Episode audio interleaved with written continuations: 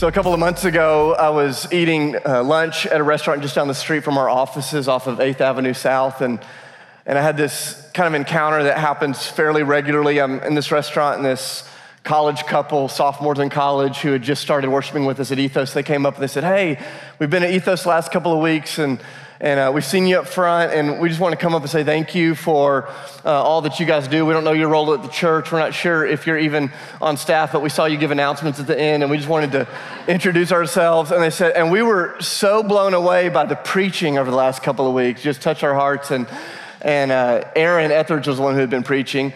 And, uh, and they were just going on and on and on about Aaron, which was kind of nauseating. You know, they're, he's so amazing, so great. And, and uh, they're like, well, I can't remember what, what his name was. And, and I'd been gone one of those weeks. I was like, describe him, describe what he looks like. And they're like, well, you know, kind of like you, except he has a small beard. I'm like, a goatee? You know, it's called a goatee. It's like, yes, it's a goatee. They said he looks kind of earthy, which is a great description. and I said, Aaron. And, and they're like, yeah, man, we love Aaron. And I'm like, you've heard him preach two weeks. You don't know Aaron. And, and so we're, we're kind of laughing. And I said, I've been friends with him for 27 years been instance, we were uh, teenagers. And, and so I'm just kind of telling them stories just about his personality and what, what I love about him. And the more we, the more we chatted, they're like, man, I would love to get to know that side of him. And, and one of the things that kind of struck me as I was thinking back on that moment this week is it's one thing to, to know and love and appreciate somebody at a distance, to know some facts about them, to, to know some kind of generalities. It is an entirely different thing to know their person to know their personality, to know the things that they're, they're hardwired for. And one of the things, one of the kind of the beautiful, distinct advantages that I know that I have that some of you don't have is every Sunday I have the joy of sitting in one of these seats. And I, when I hear Aaron teach, I'm hearing Aaron teach, not just from the scriptures, but through his heart and through his personality and through all of these, these years of experience. And there's something about his personality that gives his preaching color for me. And I thought back to this, this moment uh, last year where uh, Aaron and I and a couple of our buddies, uh, Lee and Cully, we, we had taken a camping trip out uh, to the desert. We wanted to get away for a few days. And there was this, this one moment in particular, we had camped out in Death Valley. And the, the night we camped out, it was almost 70 mile an hour winds, which was just insane. Had to put our tent right by the car so it wouldn't blow away. And uh, so many fun memories. But the next morning, we woke up and we were walking through Death Valley. And there was this, this moment where Aaron did something that in about 60 seconds caught so much of my personality and after uh, caught so much of his personality. And so after that moment a few weeks ago in the restaurant, I thought, man, it'd be a shame for you all to sit here and hear us preaching week after week and to not know Aaron better as a person. So we, we caught this on video. Let's watch this video together. Um, this is Aaron Etheridge. Um, he's done this to me before, and I've been looking for a moment to get him back. So let's watch this video from Death Valley from a year ago. back to your car. I would, I'd be climbing that mountain. No, dude. I think I'd do that thing at the end. hold on, hold on, I'm not ready yet. I got video on you. Tell us what you're doing, man. I, I, I, gotta make sure I can do it. Hang on. Just give me a minute. Give me. I'm gonna do a backflip. Badwater Basin in Death Valley. 58 mile per hour wind. What could go wrong? What could go wrong? It's really windy. Very scary. take my boots off. They're very heavy. Oh. Yeah, I, will tell you when to start filming. I'm gonna. No problem. Woo! Tell me when you're ready. I'll turn it on. Kind of scared. Take the boots off, man. All right, here we go. Here we go. Start. Here we go. Ah! Years old, baby. Still doing backflips. Let's go.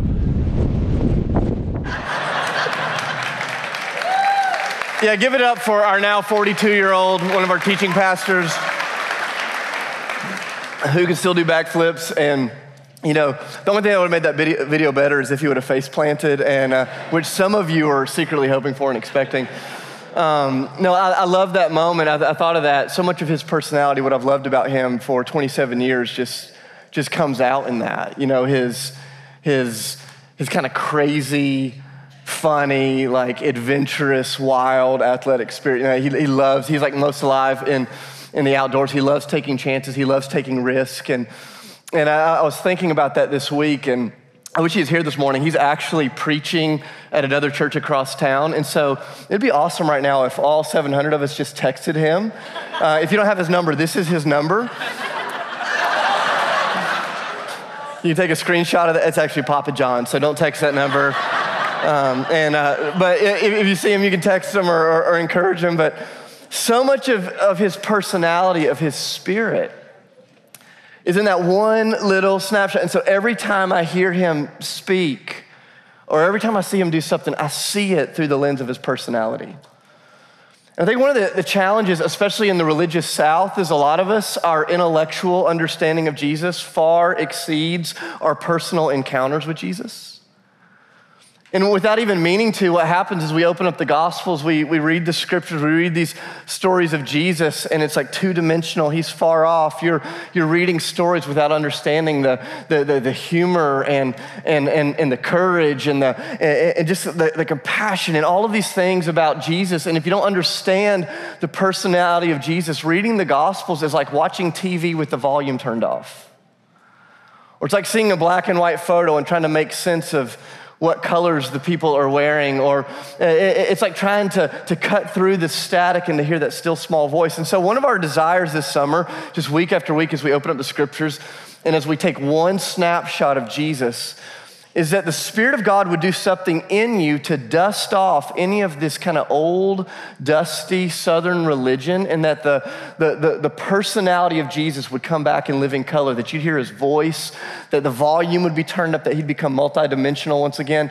And this is one of my favorite moments in Matthew chapter 17. I believe it's, it's almost like a 60 second video clip from Jesus' life where you see him do something and you go, man, tell me, I want to know that God. I want to know him. And so, Matthew chapter 17 is where we're going to be this morning. We're going to spend most of our time in verses 23 through 27. But before we get there, I want to give you just the landscape of this chapter, sort of the emotional topography, so you can make sense of what unfolds in the story. And so, here's the cliff notes on Matthew 17. It starts at the beginning of the chapter. Jesus is towards the end of his earthly ministry. He's around 32 years old.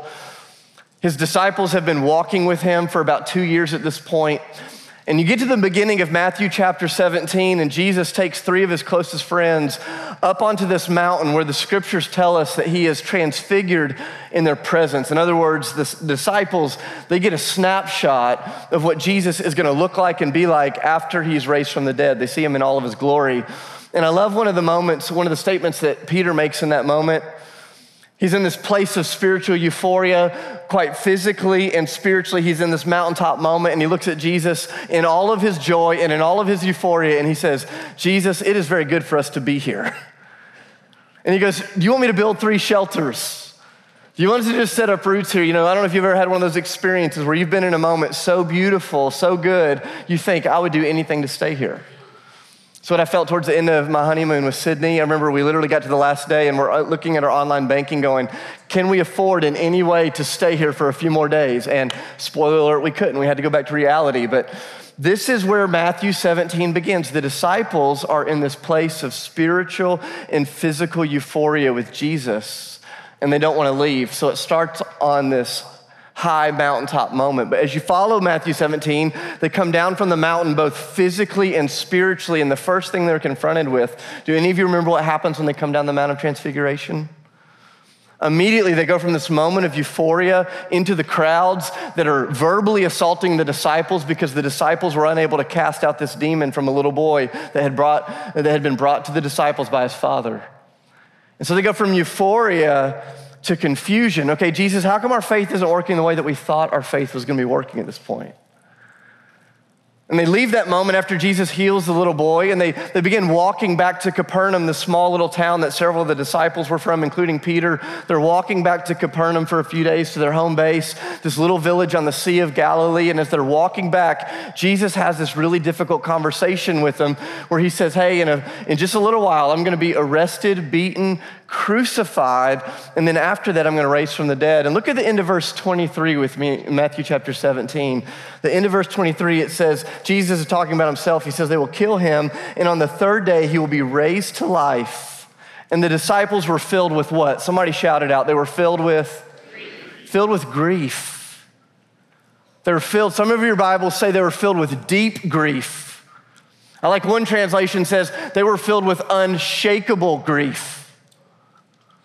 Over the course of a few days, they had gone from this, this mountaintop, euphoric, life can't get any better than this, to this moment of confusion and doubt and sorrow, into this place of unthinkable grief. And it's in this place of grief that they arrive at home. They come back to Capernaum. I just imagine them rolling into the house late at night. You know, maybe if you've ever been on a road trip and you get in so late, you don't even have the energy to unpack the car. You know, you get in, uh, you get into the house and they walk in and Peter wakes his wife up and kisses her and lays in bed and Jesus and the other disciples are crashing on the floor like your buddies after a bachelor party. And this is where our story opens up in Matthew 17. Look at verse 24 with me.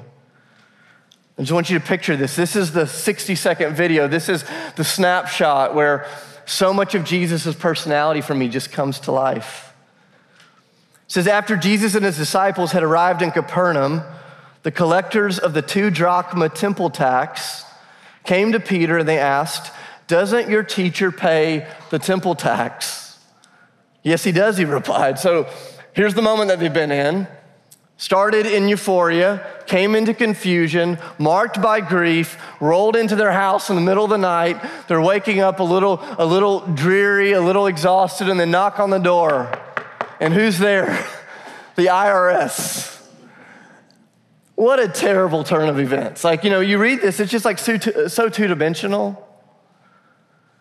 Just put yourself in the moment. The IRS shows up and says, Hey, you owe two drachma, your master owes two drachma. That's about 400 bucks in our day. Those of you that have good jobs, you're like, 400 bucks, what's the big deal? Here's my credit card. Remember, Peter had quit his job to follow Jesus. He was probably broke as a joke, did not know where his next meal was coming from, and all of a sudden he has this unexpected expense. Have you ever had one of these moments where you're living paycheck to paycheck and then something that was not in your plan shows up knocking on your door and you go, I don't know what I'm going to do next? It's disorienting. It's frustrating. It's scary. All of these things. This is the moment that Peter finds himself in. From euphoria to confusion to grief. Now he's confronted with his, his insufficiency, with his inability. It keeps going like this in verse 25. Peter goes, Yes, he pays taxes. He's a fisherman. Maybe he had some colorful language. We don't know. He said, yes, he pays taxes. And then Peter came into the house, and this is a key moment in the story. Who was the first to speak? The answer's on the screen. You can shout it out. Who's the first to speak? Oh, come on. Who was the first to speak? Jesus. Guys, if we're going to do this, we've got to be able to talk together. Who was the first to speak? Help me out. Jesus. Jesus. This is a key, this is a key moment in the story. Peter walks in, confused sad, disoriented. And before he says a word, Jesus speaks. He speaks. I love this. He asks a question as he so often does. He goes, What do you think about this, Simon? What do you think about this, Peter? From whom do the kings of the earth collect duty and taxes? From their own children or from others? Peter said, From others. Then the children are exempt, Jesus said to them. True story, one of my buddies from college used this verse as an excuse to not pay his taxes for about a decade. Um, not a great idea. He got caught, and uh, he's working that out now. Um, if he would have just read one verse further, look at this, verse 27. He goes, But so that we may not cause offense, this is our official position as a church, by the way, that you should pay taxes. He says, Go to the lake and throw out your line and take the first fish that you catch, open its mouth, and you will find a four drachma coin. Take it and give it to them for my tax and yours. Now, what a crazy, weird, miracle, strange little story. I would argue most of you don't have this verse on a t shirt or on a coffee mug to inspire you in the morning. Most of you have not built your life around this verse uh, or wrestled with this moment. But I believe this little story is like a 60 second video of Jesus doing a flip in the desert that gives you so much insight into his personality. Gives you so much backstory. And I want us to just chew on it together for a few minutes. I want us to, to do what Paul talks about in 2 Corinthians 3. I want us to behold or to contemplate the glory of Jesus' personality here in this moment because as you do this, I believe that we'll actually be transformed into his likeness. And so let's just kind of get in and let, us just chew on the story for just a minute. If you're the type of person that takes notes, one of the first things that just kind of jumped out at me about this moment is that in the context of Peter's life, Jesus understands his pressure. Jesus understands his pressure. This is the world's largest water bottle. I keep kicking it over, over and over. Jesus, Jesus understands his pressure. He understands what, what Peter's facing. He knew, that he knew that Peter had quit his job. Why did he know that Peter had quit his job? Because Jesus had told him to. He knew that Peter was living paycheck to paycheck. He knew that Peter was in deep grief. Why? Because Jesus was the one that had said something that had put him there. He knew that Peter was confused and wrestling. Jesus understood absolutely all of it. And guys, it's an amazing thing when you really stop to think about the God who spoke the Rocky Mountains into existence. The God who created all things, the, the, the, God who sees everything on a macro level, who is big enough to say that the world can be his footstool, but is close enough to climb into Mary's womb, to come amongst us in the incarnate God, to think that he's so close that he understands you. Before Peter said a word, Jesus speaks says, let's have a conversation. Remember years ago, one of my dear friends, she had felt led to, to jump out and start this new venture. She had a really cushy job, great community, everything was kind of nice and put together in her life, and she felt as though she was supposed to jump out and start something new. So she jumps out to start this new thing, and immediately she begins to feel pressure. How's she gonna pay the bill, bills? Bills. How's that for Southern? How's she gonna pay the bills? How, how, you guys try talking in front of people from a microphone and see how you do, okay? So before you judge me, um, how, she's feeling the pressure. How is she going to pay the bills? How, how is she going to find community? How is this going to work? Is she going to fall flat on her face? She's just wrestling with all of these things. About a year into it, she gets invited to this small little strategic think tank for young entrepreneurs, and she had a group of us praying that she'd have breakthrough. Man, I want breakthrough. I want breakthrough. She gets there, she comes back and we're like, hey, how'd it go? Did you get the strategy? Did you get the breakthrough? Did you get the thing that you need? And I'll never forget what she said to us. She said, We got, she said, I got what I needed, but not what I thought I wanted. She said, What I wanted was strategy. What I wanted was clarity. She said, What I got was the gift of being in a room with a group of people who understood me, who understood my pressure. I think sometimes we miss this about Jesus. He's larger than life, but he's closer than your breath, and he understands every bit of pressure. He understands the pressure that you're going through as a young parent, just trying to keep things together and get a little bit of time with the Lord in the morning. He understands the pressure that you're feeling in the context of your business. He feels the pressure that you're experiencing as you're walking with aging parents and it's grieving your heart. He understands the pressure that you feel as a young single 30 something. Why? Because he was young, single 30 something. He understands the pressure that you're in. And I love this. Jesus does not ignore or write off or belittle Peter's pressure, he names it. What a beautiful, what, man, what a beautiful picture of the gospel. That the God of the universe is not emotionally asleep at the wheel. That he's not aloof to the things that are causing you hardship and pain, but he understands the pressure. Kind of second snapshot out of the story that just kind of hit me this week is not just that he understands the pressure, but that he takes the moment to elevate Peter's perspective. He wants to elevate Peter's perspective. Now, it's a comforting thing for Jesus to know what's bringing us pressure, but let's just go ahead and acknowledge so often what Jesus does in our moment of pressure is uncomfortable. It's comforting that he knows our pressure, but man, it is uncomfortable the way that Jesus will so often linger and let us linger in that place of pressure. And I want you to hear this because Jesus, listen, Jesus is far more interested in your eternal growth than he is in your temporary escape from pressure. He's far more eager to watch you grow eternally than to see you just kind of sit and get out of this place of pressure as quickly as possible. But I don't ever, ever know if you've been in one of these moments where the, the pressure is just mounting and you don't want an object lesson. You don't want Jesus to stop in the moment and to say, hey, let's talk about the kings of the earth and taxes and what we do as believers. You want Jesus to throw you a lifeline, to open a door, to give you the escape plan to help you. It's what you long for. Some of you are in that season of pressure right now. And you keep asking for release, and Jesus keeps helping you grow. He understands the pressure. But he's interested in elevating Peter's perspective. I want you to just allow this story to have a little bit of color for a moment. Just I picture Jesus is in the kitchen of this small little house on the Lake of Galilee in Capernaum, and he's cutting up vegetables. He just got done seasoning the brisket that he's going to put, you know, in the smoker. And, and, and Peter walks in, and Jesus is there at the counter, relaxed, laid back, and he goes, Hey, Peter, let's talk about the conversation you just had. He goes, how do the kings of the earth operate with people like you? Let me elevate your perspective. And I imagine Peter was probably not in the mood in that moment to want to have the conversation, but Jesus was more interested in his eternal growth than he was in his temporary escape from the pressure. And so Peter entertains him, and Jesus is inviting him to think higher. I remember years ago, a dear friend of mine, we started college together, and we, when we started college, the first day we were in school, he was walking to the student center and all of these booths were set up, you know, for student activities and different opportunities in the, uh, in the city. And some of the booths that was set up every year in the student center were these credit card companies that were there to, to give kids credit cards as they're starting college, which seems really kind of them.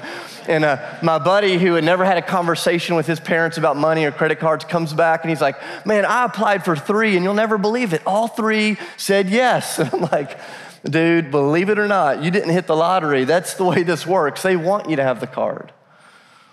And over the next several years, my buddy who had never made more than 12 bucks an hour is living like a Kardashian. He's buying new furniture for the dorm room and he's buying meals that he can't afford and he is buying clothes and he is racking up both uh, uh, um, school debt and consumer debt at a rate that he did not understand. And so he gets out of college with almost $100,000 in debt. He gets a pretty decent job, but he keeps spending way beyond his means, having no idea how, how this all works together.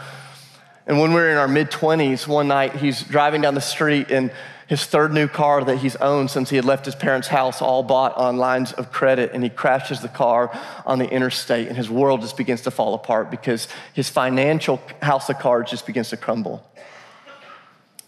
His parents, who are pretty well to do, they fly into town to come have a conversation with them and said, Hey, we know that all you're looking for is a get out of jail free card, but this is a moment where the Lord is trying to shift your perspective. It was one of those moments where my friend wanted out of the pressure. but his parents loved him enough to let him linger in it for a season so his perspective could be elevated. I love this, this little snapshot of Jesus. He, he steps in, he understands what Peter is going through, he, he elevates the perspective. And there's this moment, if you've never read the story, or maybe even, even if you read it before, where the story takes a turn that you don't see coming unless you've just read it so much that you've grown cold to it.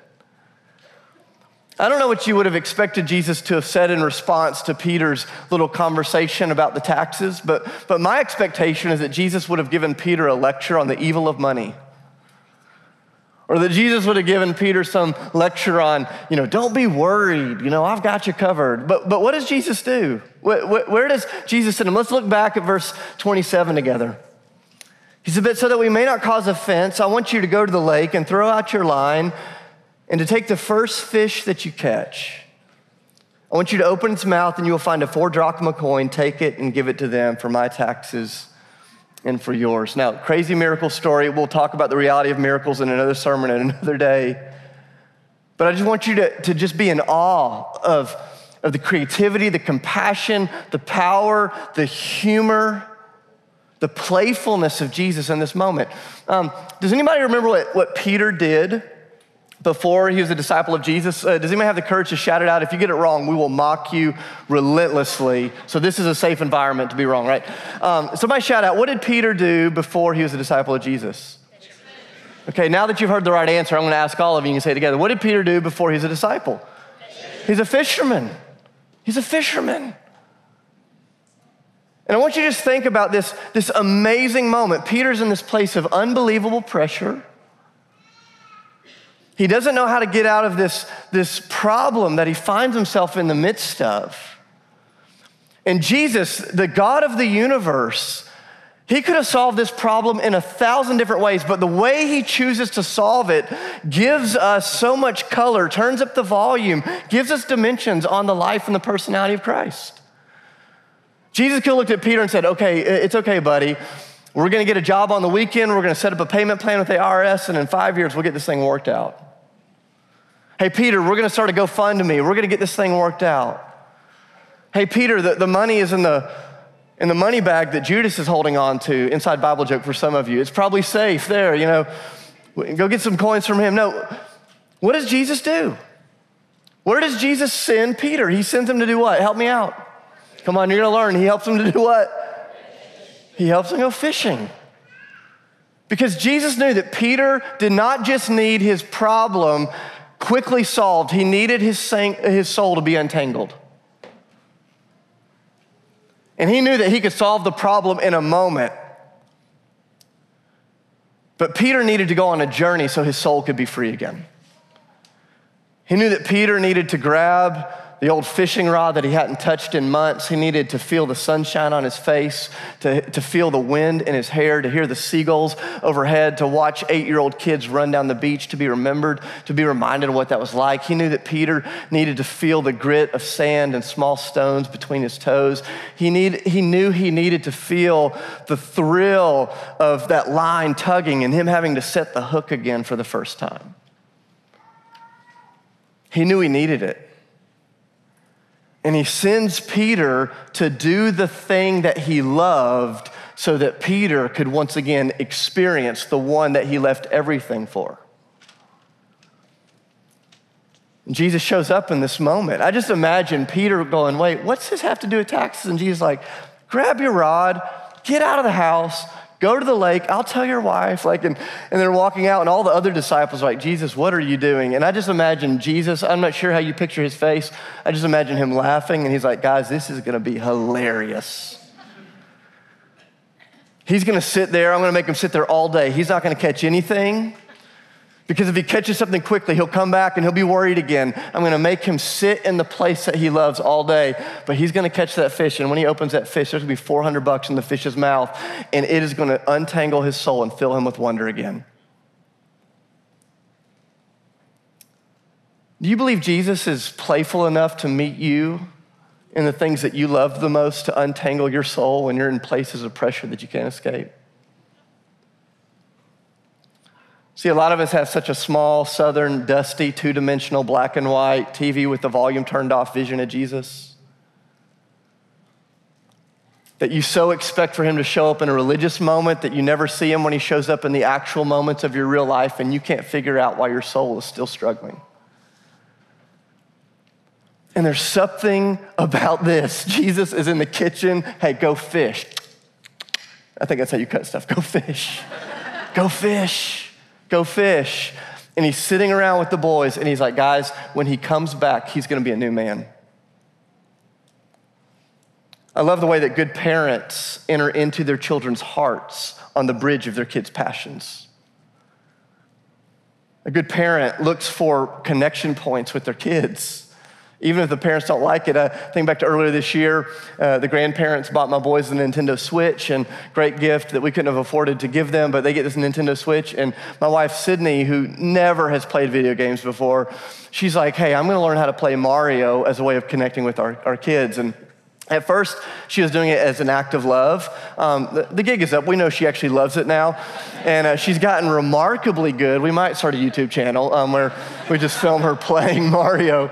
And what was so cool is she's used something so silly that my kids love as a bridge into their hearts. It's a way to connect. And it's what your heavenly Father will do for you if you have the eyes to see it. Think about one of my dear friends who years ago was stuck in a pretty tough place mentally and spiritually. And he, he kind of tried everything. He's like, What do I need to do? And I said, Hey, I'd encourage you to sign up for a freedom prayer. If you've never been a part of a freedom prayer session here at Ethos, I don't know how to say this strong enough. There's no way to describe it in which it does not sound weird and creepy. Every time I try to describe freedom prayer, it sounds weird and creepy. Everyone that I know that has gone through it goes, It's unbelievable. God opened something up in me. Yeah, there's a few of you. Like, so here's my desire. I, I wish I could make you do this. I can't make you do anything. If I could make every one of you go through one freedom prayer every single calendar year, I would because I think God would meet you in ways that I don't even know how to articulate. I think He'd meet you in one freedom prayer session in a way 52 sermons will never touch you. It's true. But my friend shows up at this freedom prayer session. He's bound up spiritually, emotionally. He sits down on the couch, and these folks that are praying for him, they said, Hey, let's just ask God to just speak to you. Maybe He'll give you an image, maybe He'll give you a statement, maybe He'll give you a scripture, anything that comes to your mind. We just want you to share it with us. So, my buddy's sitting there in this uh, freedom prayer session, and they say, Hey, is there anything popping in your mind yet? He says, No, nothing yet. And this goes on for a few moments, and they said, Is there really not any image, any statement, any thought? And he goes, Well, yeah, there's an image, but it's not a spiritual image. He said, I have this image of two baseball gloves. And what the folks who were leading the, the, freedom prayer didn't know, and this is what's so beautiful about it, it's so often this anonymous thing that's just fueled by the power of the Holy Spirit. They did not know that my friend sitting on the couch is the biggest baseball fan I know of anybody uh, in the world. And uh, they said, hey, just ask Jesus why he showed you those two baseball gloves. And I'll never forget the way my friend told me this. He said, I asked the Lord, why are there two baseball gloves? And he did not hear an audible voice, but in his spirit, he just sensed the Lord saying, I want you to pick up one glove, I'll take the other. Let's just throw the ball and talk for a little while. And the way God met him, in the context of something so simple, he had no idea that the Lord would love him and know him well enough to meet him in the things that he loves. And this is the problem with the dusty, two dimensional, black and white TV with the TV turned on with the volume turned down version of Jesus is a lot of us don't expect him to speak to us in all of the places where we actually are. And what I love about this story is in a moment, you see Jesus' creativity and his playfulness and his compassion and his omnipotent power. And you see his relational understanding, and you see all of it. And I believe you see all of it with a smile on his face. And I believe he's looking at us and he goes, Ethos, new season, blah, blah, blah. We're in a new, we're in a new building. Do you want to stick with the two-dimensional, volume turned off on the TV, religious, dusty version of Jesus, or do you want to know him? And guys, he wants us to know him. It's the longing of his heart. John 17, this is eternal life that you would know me. Ephesians 1:17, I pray for the spirit of wisdom and revelation. Why? So that you will know me better. Not just the facts, but the personality. And the more I've chewed on these three verses, the more I've just thought about the decision making of Jesus, the more everything else begins to come into living color. And so here's what I want to pray over this morning. I just invite you to close your eyes. I'm going to pray right now that the Lord will use this summer and maybe even just the moment that we've been in to begin cracking open the door to his wonderful, vivid, beautiful personality. I just want to pray over you, and then I'm going to send us to communion with some things to ponder as we wrap our day. Let's just close, close our eyes. I just want to pray over you.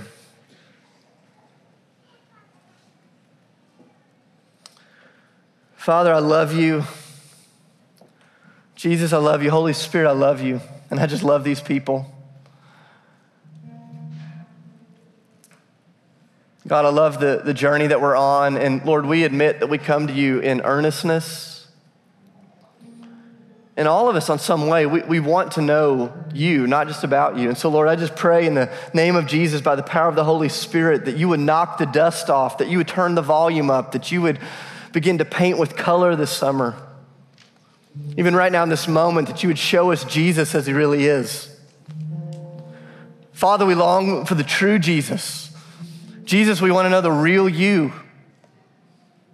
The non ignorable, the beautiful, the funny, the, the, the, cunning, the strategic, the strong, the powerful, the gentle, the wise, the compassionate, the holy,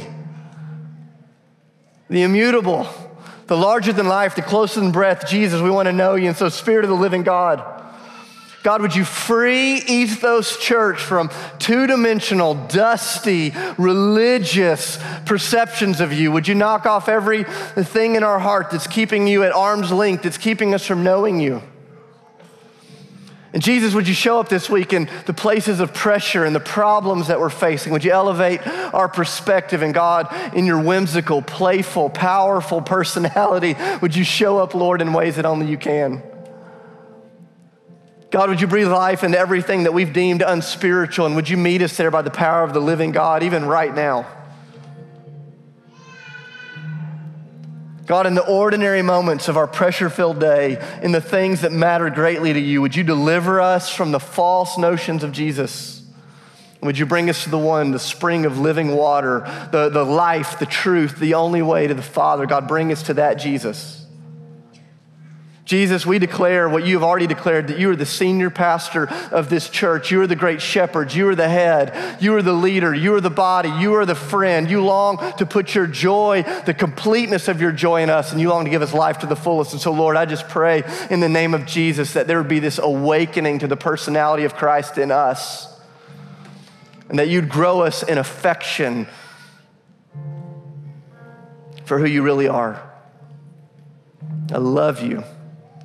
Thank you for loving us so personally. It's in the name of Jesus I pray and give thanks. And together we say, Amen. I invite you to stand. We have communion on tables around the room, on the bar. I want to encourage you to grab communion. We're going to have a question on the screen for you to just circle up and to talk and to pray for a few minutes, and then we're going to end with a song or two. If you'd like to receive prayer, if you want just a fresh encounter with the living God, there's some men and women at the Respond banner to my left and your right that would love to pray with you and for you. I love you. Let's receive communion.